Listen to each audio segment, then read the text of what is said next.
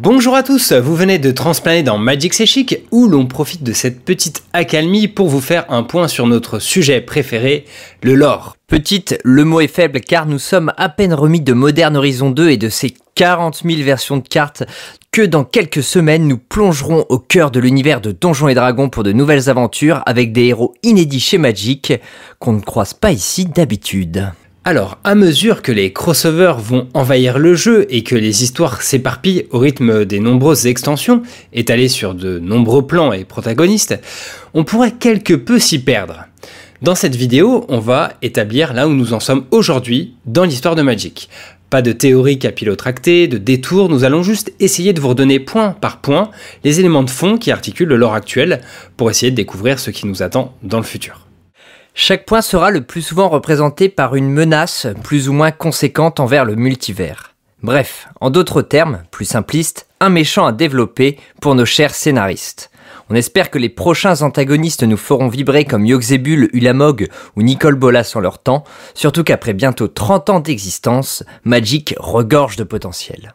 C'est clair. Et avant de jouer les Teferi au milieu de ces ennemis du passé et du futur, n'hésitez pas à vous abonner et à lâcher un pouce ou un com pour notre référencement. Merci beaucoup et on est parti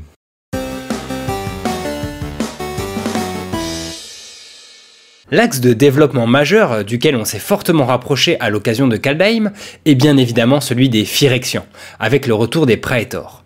Cependant, ce n'était pas le premier élément qui va dans le sens de cette intrigue narrative, car celle-ci avait déjà été ramenée sur le devant de la scène lors du retour à Dominaria, puis au moment de la guerre des Planeswalkers. La guerre en préparation contre les Phyrexians était menée du côté des héros par le golem Karn, qui prend le sujet très, peut-être trop, à cœur, car il a lui-même dans le passé été corrompu après avoir tout perdu à une époque face aux armées de Yogzebul. Il déterrait une bombe géante sur Dominaria pour aller la balancer sur le monde qu'il avait créé de ses mains, Mirodin, à présent corrompu. Heureusement, pour l'aider à garder la tête froide, ses amis de toujours Teferi, Ajani, Jaya et Joyra ont accepté de lui prêter main forte. Dans l'état actuel du lore, c'est ce qu'on a de plus concret comme alliance de Planeswalker du côté des gentils, disons. Car les autres regroupements ont été cassés par les dernières trames narratives. On en parle dans euh, la vidéo précédente, la fameuse tribune de, Quentin. La chevalière Elspeth, jadis bien malmenée par les Phyrexians, et maintenant qu'elle est revenue des enfers de Theros, sera très probablement la première à se joindre à cette nouvelle coalition tous les arpenteurs pourraient se liguer face à une invasion phyrexiane d'ampleur, comme ça a déjà été le cas durant la guerre des Planeswalkers, et même lors de la précédente invasion phyrexiane. Et a priori, ils ne seront pas de trop de tout ça, car les Phyrexians ne seront sûrement pas seuls. Et on va avoir les couleurs d'Ymir au rendez-vous avec pour commencer Ashiok, Léa Planeswalker qui sévissait jusque-là sur Theros, où elle fait la découverte de cette civilisation biomécanique dans les cauchemars d'Elspeth. Et on peut dire qu'elle a été fortement intriguée, partant sur leurs traces. Se sont-ils déjà rencontrés? Quelle nature va prendre leur relation? Sera-ce une alliance Une transformation d'Ashiok en Phyrexian ou inversement une place de Praetor number one pour l'étrange Planeswalker sans visage? C'est très dur à prédire car Ashiok est toujours là où on ne l'attend pas. Et oui, surprends-nous Ashiok. Mais autre Planeswalker que l'on sait familier avec cette civilisation corrompue, il s'agit bien évidemment de Tezzeret, qui, libéré du joug de Bolas, a enfin le champ libre pour exprimer pleinement son esprit torturé de génie du mal. On le voyait associé à Lazav dans Forsaken, mais on ne sait plus du coup si cette euh, relation est canon ou pas.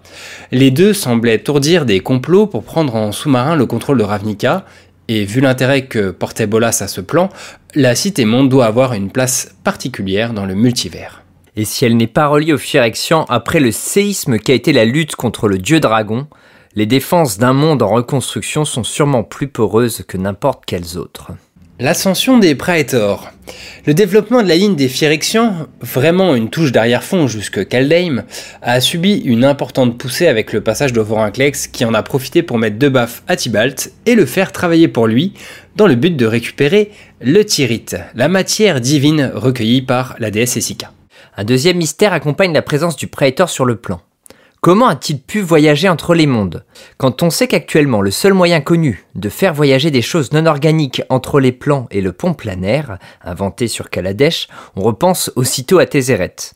Ce dernier, ayant absorbé le pont planaire au sein même de son corps, il l'a peut-être upgradé pour ses anciens ennemis devenus de nouveaux alliés? Seul l'avenir le dira, mais progressivement, les Phyrexians vont assurément étendre leur ombre sur le multivers, comme ce fut le cas à l'époque d'Urza. Et ceci n'explique pas que Vorinclex pouvait voyager entre les plans de Kaldheim, euh, entre les royaumes disons, alors que les Planeswalkers, eux, ne le pouvaient pas. Que ce soit Tezzeret ou l'œuvre de la mystérieuse identité qui souhaitait bienvenue au Berkay à Vorinclex à la fin de Kaldheim, le Praetor était, une chose est sûre, venu pour une bonne raison.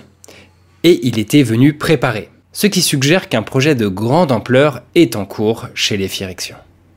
Autour de ce grand axe se développe un grand nombre de ce qu'on appellera les personnages gris, qui n'ont pas du tout l'envergure d'un arc-ennemi comme Bolas à l'époque, mais dont on est sûr de recroiser le chemin ces prochaines années. Le moins gris de ceux-ci pourrait être Lucas, l'ancien cap de cuivre qui s'est révélé l'ennemi à la fin de Lien brisé, et qui a vite pris le parti d'Extus dans les aventures sur le plan d'Arcavios. Cependant, derrière son air bourru, ce n'est pas parce que Lucas ne prend pas le parti du plus grand nombre qu'il est amené à rester du côté obscur de l'étincelle. En tant qu'ancien militaire, il se refuse désormais à bêtement suivre les ordres et à accepter les rapports de hiérarchie, la pensée normalisée et l'autorité arbitraire.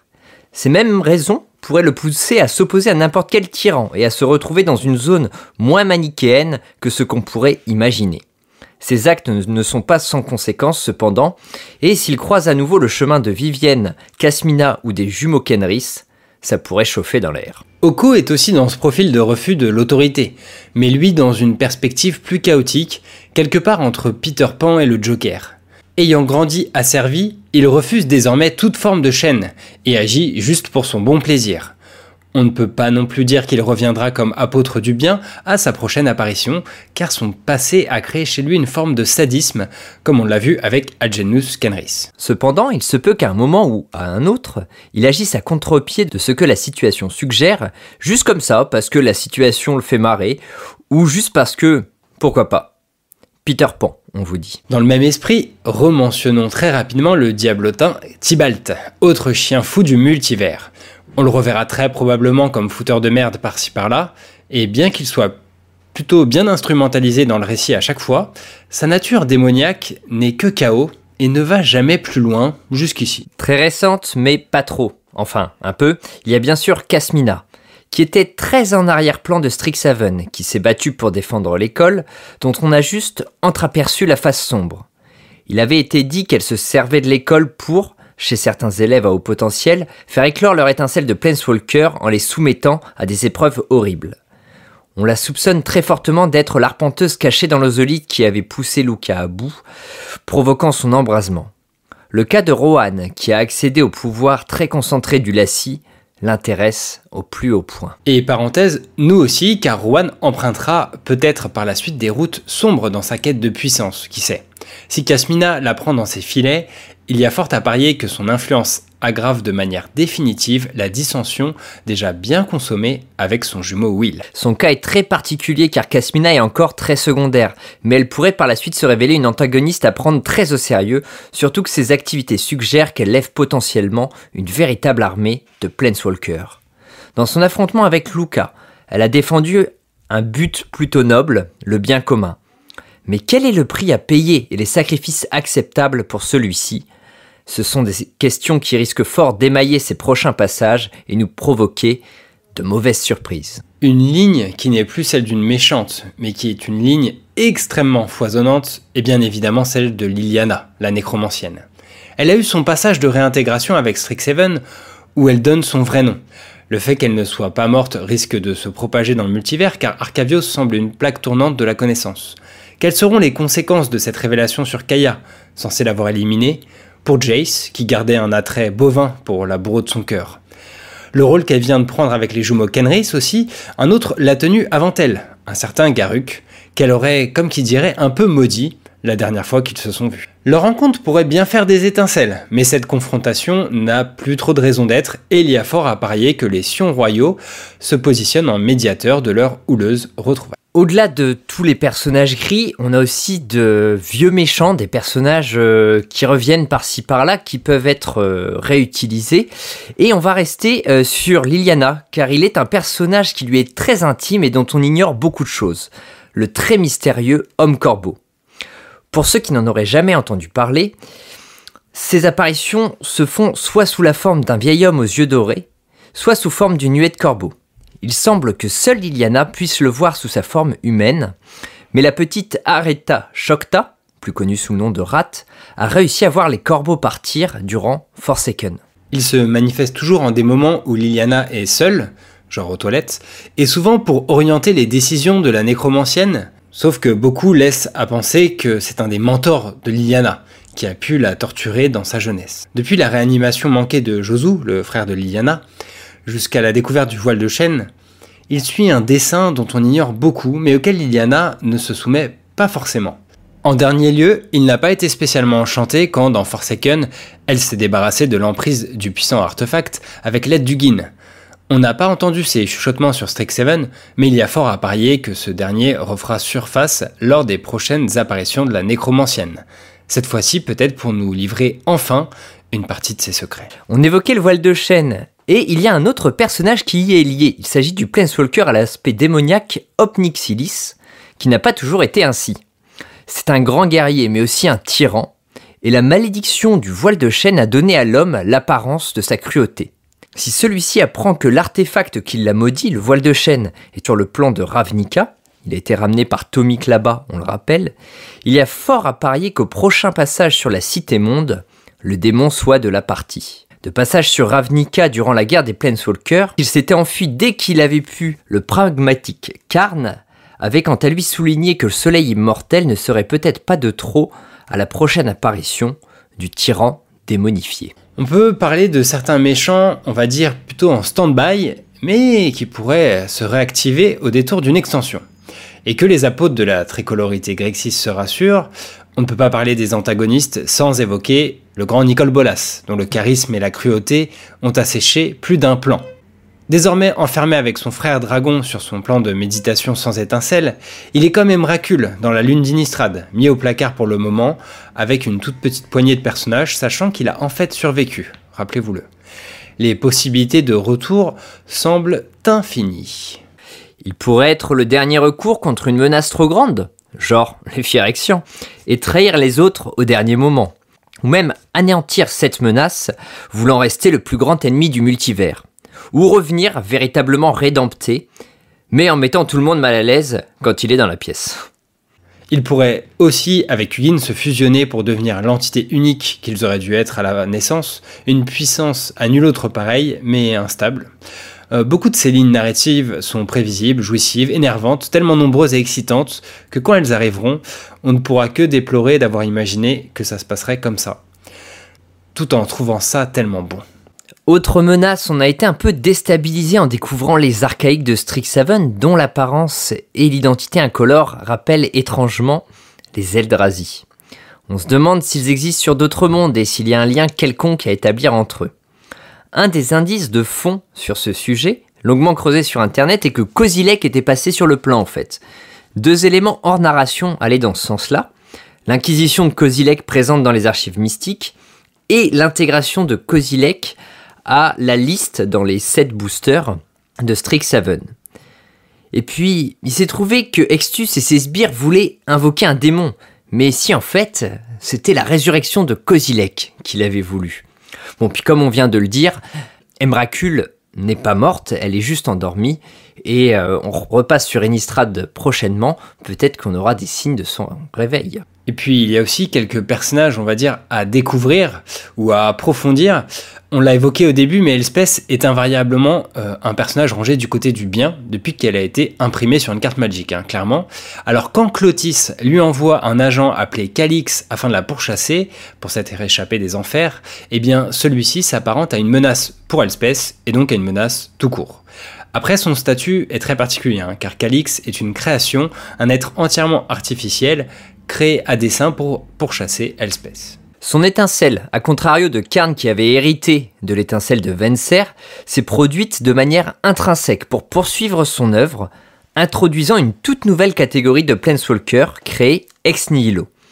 Le fait que l'histoire ait été totalement délaissée par Wizard au final laisse cependant pas mal de zones d'ombre autour du personnage. Mais il est sûr qu'on le reverra dans le multivers, peut-être pour mettre des bâtons dans les roues d'Elspeth, mais peut-être aussi pour se découvrir une autre raison de vivre. Autre méchant à s'affirmer, au moins le temps d'un set, Vren. On sait vraiment peu de choses à son sujet puisqu'il est apparu pour la première fois dans les Horizons du Moderne, euh, premier du nom. Et aucune histoire n'accompagnait ce set. Pourquoi j'en parle alors? Car des visuels des produits Innistrad 3 ont traîné sur le net où on voit clairement Vren. Et à ce stade, on peut vous dire que Vren, c'est une dryade qui se lie symbiotiquement avec des sylvains. À l'époque de Modern Horizon, on le voyait avec son sixième symbiote, à qui elle ne donne jamais de nom. Vous comprenez mieux son blaze maintenant, mais une chose est sûre, elle n'a pas l'air très gentille. Mais ça se trouve, on se trompe, et elle l'est, puisque qu'en face, on retrouvera sûrement Sorin, un personnage gris lui aussi, dans tous les sens du terme. Avec Nairi, il est très difficile de les cerner, mais il n'est pas impossible qu'ils se retrouvent dans la position de cible à abattre, selon leur choix de vie. Pour terminer, ce n'est pas vraiment une menace, mais puisqu'on est dans les sets à venir, on vous propose d'aller au-delà d'Inistrad avec un leak plutôt intrigant. Et plutôt bien confirmé, puisque Wizards a enregistré des noms de domaine en même temps que ceux des sets Innistrad à venir. L'un d'eux était Kamigawa Neon Dynasty, soit un retour sur le plan de Kamigawa qui avait pourtant été un cuisant échec commercial en son temps, sauf que ce serait une version futuriste de Kamigawa dans un esprit vaguement cyberpunk. Et dans plusieurs enquêtes de satisfaction, Wizard nous a tanné avec Kamigawa et y a même partagé certains concept art en décrivant un personnage qui évoluerait dans un monde similaire, une version euh, Kamigawa du futur donc. On vous partage peu de leaks, mais celui-ci semble solide et plus qu'intrigant. Ça peut paraître étrange, voire inquiétant pour la cohérence de l'univers comme ça, mais le melting pot steampunk indien de Kaladesh, ses gratte-ciel, ses véhicules, etc., c'était vraiment bien intégré au multivers, donc après tout, pourquoi pas Beaucoup de dossiers sont en cours, comme vous pouvez le voir. Et c'était évident, après plus de 25 ans d'existence, et on espère que cette petite liste vous aura permis de remettre au clair tout ce qui menace le multivers. On s'est moins appesanti sur les héros car on connaît désormais bien les anciens défenseurs, mais les nouveaux rôles sont encore en définition, d'autant que c'était la volonté de Wizard que le troll d'Eldraine fasse entrer le lore dans une nouvelle ère.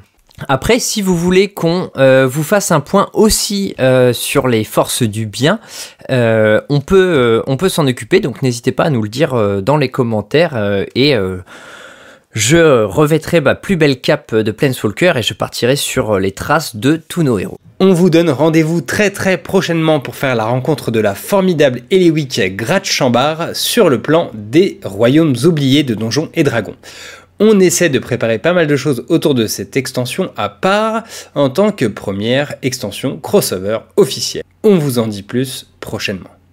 Et d'ici là, bon voyage entre les éternités aveugles.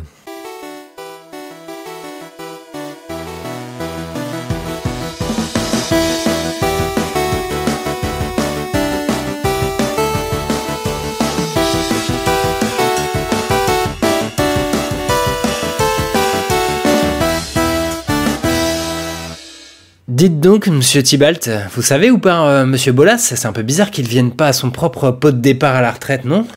Ah, mais c'est vrai, Luca, t'es nouveau dans la boîte. J'oubliais que tu venais à peine de passer titulaire. Au co du marketing aurait pu t'expliquer quand même. Alors, pour la faire courte, c'est le vice-directeur général Tézéret qui visait sa place depuis belle lurette. Le mec rongeait son frein depuis des ans. Du coup, il a branché la femme du boss avec un joueur de bolas haltérophile. Ça fait péter un plomb au vieux et c'est son frère du coup qui l'a emmené en maison de repos, mais ça va pas fort du tout. D'ailleurs, c'est pas sûr que ce soit Tezouille qui garde la boîte, a priori le gars veut vendre des parts à un fonds d'investissement, le Bercail, avec qui ils font des recherches cheloues dans les nouvelles technologies. Ah mais c'est le, gars avec des poils isurtes euh, là autour du cou qui, qui est venu l'autre fois C'est ça, Vorinclex, c'est un de leurs pontes. Un salopard fini. Fais gaffe à lui, c'est un sadique. Merci, monsieur Tibalt, je vais faire gaffe. Après, c'était pas les premiers, hein. Avant ça, il y avait les Eldrazi. Et eux, je sais même pas te décrire le trip commu bien barré dans lequel ils étaient avec leurs trois gourous. Mon conseil, c'est prends un max de flouze et casse-toi, ou tu finiras comme moi, et je souhaite ça à personne.